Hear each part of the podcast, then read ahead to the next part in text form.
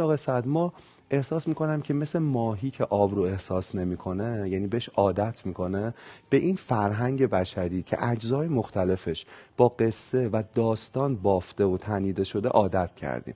یعنی فکر می‌کنیم طبیعیه که اینطوری. ولی در واقع این قصه ها هستن که بسیاری از ساخته های دست بشر رو شکل میدن. مثلا پول یه قصه است. می‌دونید ما قرنها با کالاها با هم مبادله می‌کردیم.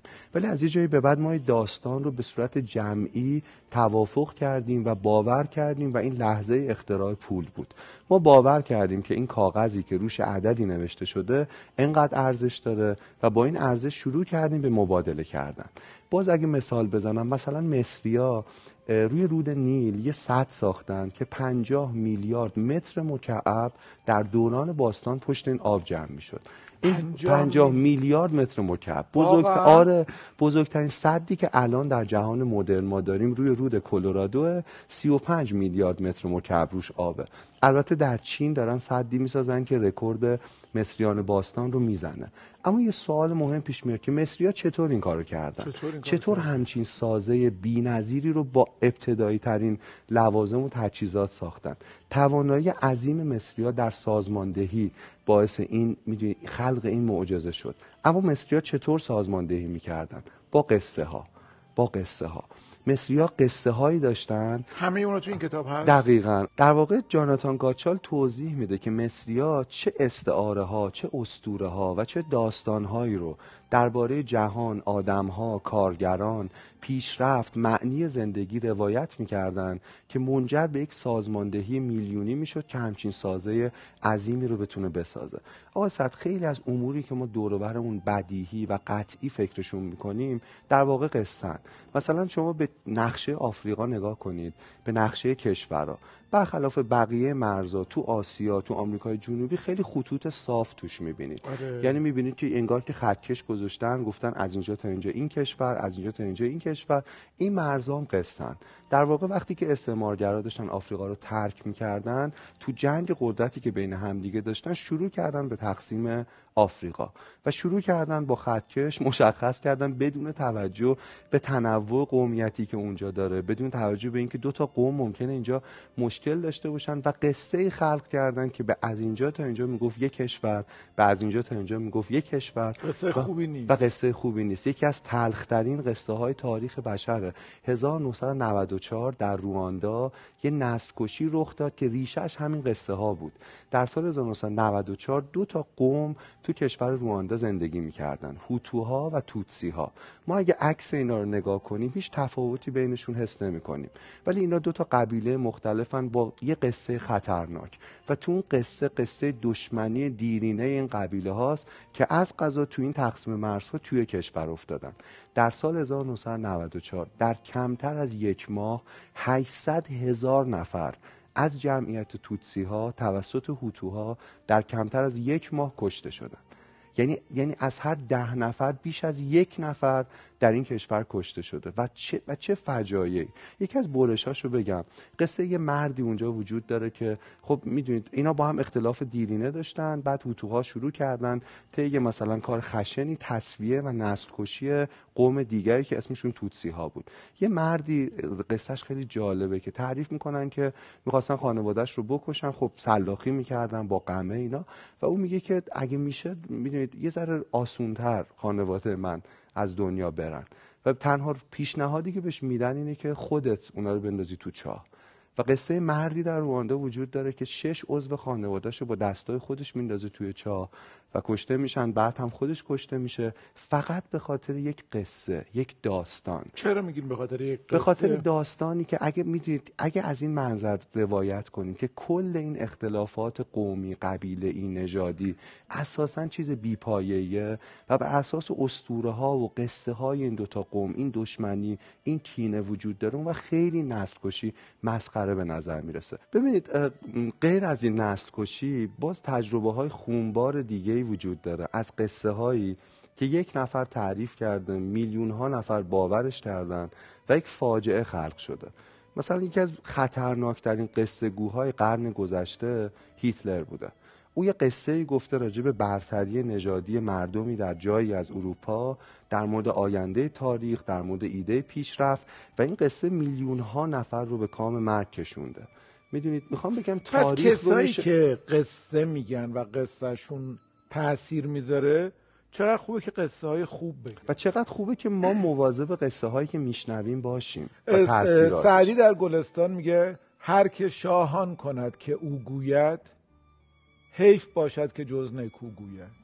خیلی عالی بود. آفرین آفرین. یعنی در واقع ما دو جور قصه تو تاریخ تمدد داریم. قصه های خوب قصه های مفید قصه هایی که یک جمع رو پیشرفت دادن جهان رو به جای بهتری تبدیل کردن و قصه های بد قصه های خطرناک قصه هایی که وعده بهشت دادن ولی جهنم ساختن.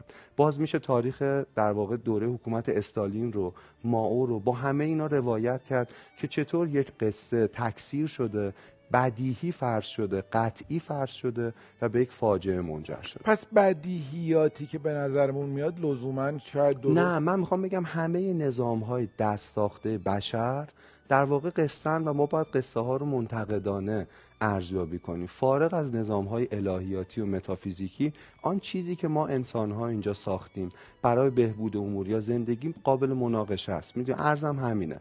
یعنی می‌خوام بگم ما وقتی یک کتاب به کسی هدیه میدیم 200 گرم کاغذ و مرکب هدیه نمیدیم. یک جهان داریم هدیه میدیم با اون کتاب. منظورم یک قصه می‌تونه یک جهان خلق کنه. قصه در واقع معنای جهانه. قصه چسب اجتماعی یا نه باعث گسست اجتماعی می‌تونه بشه. چون قصه باورها رو میاد می‌سازه. دقیقا قصه پیچیده ترین و عمیق ترین تکنولوژی انتقال پیامه. می‌دونید ذهن ما به طرز عجیبی توسط قصه مکیده میشه. و ناخودآگاه ما و اراده ما در پیچ و تاب های دراماتیک قصه ای که در مورد جهان میشنویم ساکت میشه. بر همین قصه ها می‌تونن خب خیلی چطوری باید این روحیه نقادانه رو به نظرم یه جای مهمش تو مدرسه است. یه جایی که مهم اینه که ما این تفکر انتقادی رو تو مدرسه به بچه ها یاد بدیم. یعنی جای آموزشش فکر می‌کنم در دوران کودکیه. جایی که اونها با قصه ها می‌دونید لذت ببرن ولی پیام هاش رو بتونن کشف کنن. چیزی در سطور وجود داره آقای صحت. چیزی بین سطور پنهان شده در قصه ها مثل اسب تروا میمونه. می‌دونید تو دل این قصه ممکنه چیزی معنایی مفهومی وجود داشته باشه که خطرناکش کنه. این حرف شما برای من خیلی یادآور یه ضعفی تو خودم که باش روبرو که شدم خیلی متعجب شدم. من بعضی از کارگردان ها بود که فیلمشون رو دوست داشتم حالا اسم نیارم. و شدن کارگردان محبوبم. وقتی یک کارگردانی کارگردان محبوب من بود همه کاراشو دیگه من دوست داشتم. در صورتی که آدم کارگردان محبوبش می‌تونه یه فیلمی بسازه که این فیلم افتضاح باشه, باشه. آره. درست. و چون تو چهار تا کارشو دوست داشتی لزوما نباید مدافع کار پنجمش هم باشی. ولی من چون کارگردان محبوبم بود مثل تیم باش برخورد می‌کردم. مثل اینکه تیمت ببازه ولی تو بخوای ازش دفاع, دفاع بکنی. بکنی. تحت هرش دقیقا همینطور. تیم هام قصن می‌دونید؟ و واقعا همینطور من می‌خوام حرفم اینه که ببینید باز برای اینکه تاثیر قصه ها رو ببینیم مثلا قبل از کتاب سرود کریسمس چارلز دیکنز اصلا کریسمس اینقدر جدی نبود در جهان. یعنی یه جشنی بود. می‌دونستن سال عوض میشه میلاد حضرت مسیحه. ولی این کتاب بود که قصه کریسمس رو و جشن رو. و آره دقیقا. یعنی بعد از اونه که کریسمس به چیزی مهم تبدیل میشه. دیکنز هم خیلی محبوب بود. آره آره خیلی, آره خیلی همه دنبال بود. بله آره. دنبال می‌کردن. دقیقا. برای همین اون یه فضایی ساخت از یک جشنی که مردم دیدن ایده خوبیه. و ما فکر می‌کنیم جشن کریسمس بدیهیه. یعنی از ابتدا به همین شکل جشن گرفته میشه. می‌خوام بگم قصه ها کتاب ها چقدر می‌تونن ریل گذاری کنن تاریخ رو. ولی یه چیز جالب آقای صحت راجع به قصه ها اینه که همونجوری که یه کارگردان یه قاب رو میبنده. و این قاب روی چیزی تمرکز می‌کنه. اما چیزهای دیگر رو حذف می‌کنه قصه ها نقطه دید ما رو می‌تونن محدود کنن. در واقع می‌تونن بخشی از واقعیت رو در واقع به ما نشون بدن. همون من... داستانی که مولوی در مصنوی بله داستان فیل و تاریکی. دقیقا همینطور. آقای صد من می‌خوام از این استفاده کنم برسم به بحث اصلیم. یعنی من تا اینجا صحبت کردم که چطور قصه ها آره تا نه الان می‌رسیم به نکته مهمش وقت برنامه زود میگم آخرش زود میگم. می‌خواستم بگم که ببین ما یه حیوان قصه گوی. ما به قصه ها معتادیم. ما قصه ها رو باور می‌کنیم و به عنوان امری قطعی زندگی می‌کنیم. اما سوال خیلی مهمی که اینجا پیش میاد اینه ما چه قصه هایی رو راجع به خودمون باور داریم؟ یعنی چه قصه هایی که ما به خودمون در مورد خودمون داریم میگیم و اون قصه ها رو ناخودآگاه داریم زندگی می‌کنیم بازآفرینی می‌کنیم. من چند تا از این قصه های غلط رو بگم. یکی از قصه اینه که مثلا اگه وقت بیشتری داشتم فلان کارو می‌کردم. این واقعا یه قصه است. شما اگر با همین وقت کمتون کاری که دوست دارید رو به میزانی کم انجام نمیدین. اگه وقت بیشتری هم داشتین احتمالا انجامش نمی‌دادین. یکی از قصه های خطرناک دیگه شخصی سازیه. ما با رنج مواجه میشیم و چیزی که مانع بازسازی ما میشه این که احساس می‌کنیم چرا من؟ می‌دونی احساس می‌کنیم ما مرکز جهانیم و اتفاقی که افتاده بلایی بوده که سر ما اومده شخصیش می‌کنیم. و در واقع ما باید بدونیم ما یکی از آدم ها یکی از هشت میلیارد انسان ساکن در یکی از سیاره های یکی از منظومه های یکی از کهکشان های یکی از خوشه های ستاره یکی از جهان های ممکنیم. می‌دونید؟ یعنی این که ما مرکز جهان نیستیم. یه قسمت دیگه قصه هایی که مانع بازسازی ما در رنج میشه تداومه. ما احساس می‌کنیم اتفاق بدی برامون افتاده و فکر می‌کنیم دیگه قرار اتفاقات بد باز هم بیفته. یعنی قرار تداوم داشته باشه. قرار همه زندگی ما همینطور رنجالود باشه. نه رنج ها معمولا بر اساس تصادف رخ میدن. می‌دونید نمیشه پیش بینی کرد که قراره از این به بعد دیگه من در این رنج خواهم بود. قصه دیگه همه چیز عالیه. اینم دروغه. هیچ وقت همه چیز عالی نیست. می‌دونید هیچ وقت برای طولانی مدت جهان عالی نخواهد بود. قصه دیگه همه چیز افتضاحه. نه همه چیز افتضاح هم نیست. تاریخ نشون میده تجربه میلیاردها انسان که در این سیاره زندگی کردن نشون میده که همه چیز افتضاح نیست. همیشه این افتضاح توی این کتاب هست؟ نه نه این افسوده منه به حرف چقدر افسوده خوبی داشت خواهش می‌کنم. چقدر افسوده سلامت باشین. خیلی دلم می‌خواست این قصه ها رو یادداشت می‌کردم برای اینکه اینا آره دیگه آدم آره. وقتی حالش بده فکر می‌کنه همیشه همیشه قراره. ولی واقعا وقتی حالش خوبه همیشه. دقیقا. فکر می‌کنه همیشه عالیه. آره. نه زندگی بیشتر تمش خاکستر یا مثلا یه قصه دیگه ای که ما همش به خودمون میگیم زندگیش می‌کنیم. و دردناکه اینه که من نمی‌تونم بدون فلان چیز زندگی کنم. می‌دونید تجربه تاریخ بشر نشون میده که انسانهای زیادی میلیاردها انسان بدون فلان چیز و بهمان چیز تونستن زندگی کنن. قصه دیگه اینه که من می‌دونم دارم چی کار می‌کنم.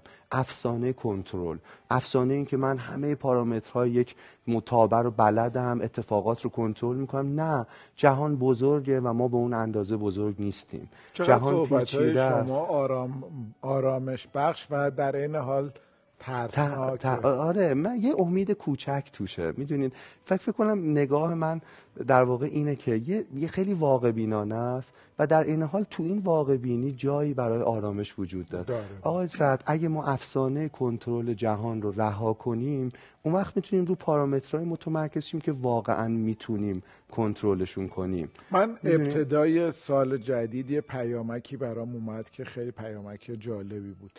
من یه عادتی دارم هر سال سعی می‌کنم برنامه ها و کارهایی که می‌خوام در طول سال انجام بدم و فهرست بکنم. یه فهرستی هر سال می نویسم و هر سالم ته سال که نگاه می‌کنم هیچ کدومش انجام ندادم.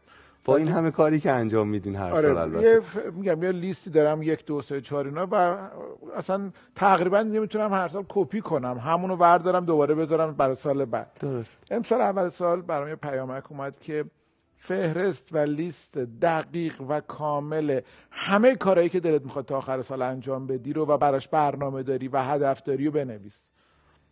من نوشتم اینا در ادامهش بود که حالا همشو خط بزن ستای اول نگردار اگه همین ستا رو انجام دادی بدون عالیه. دقیقاً که متاسفانه دقیقاً. من می‌خوام یه لیست پیشنهاد نه بابا شما خیلی پرکاری. واقعا من حسودی میشه به حجم انرژی و کار شما. با این سن و سال. آقا صد من می‌خوام یه لیست پیشنهاد بدم بیننده ها بنویسن. بله. ده تا چیزی که ممکنه در موردش اشتباه کنن رو لیست کنن. آره ده تا چیزی که ما فکر می‌کنیم قطعیه. قضاوتمون راجع به یه آدم. ما این دومین فهرسته که از بیننده آره. بعد از لیست آرزوها. آره ده تا آرزویی که می‌خوان قبل از مرگ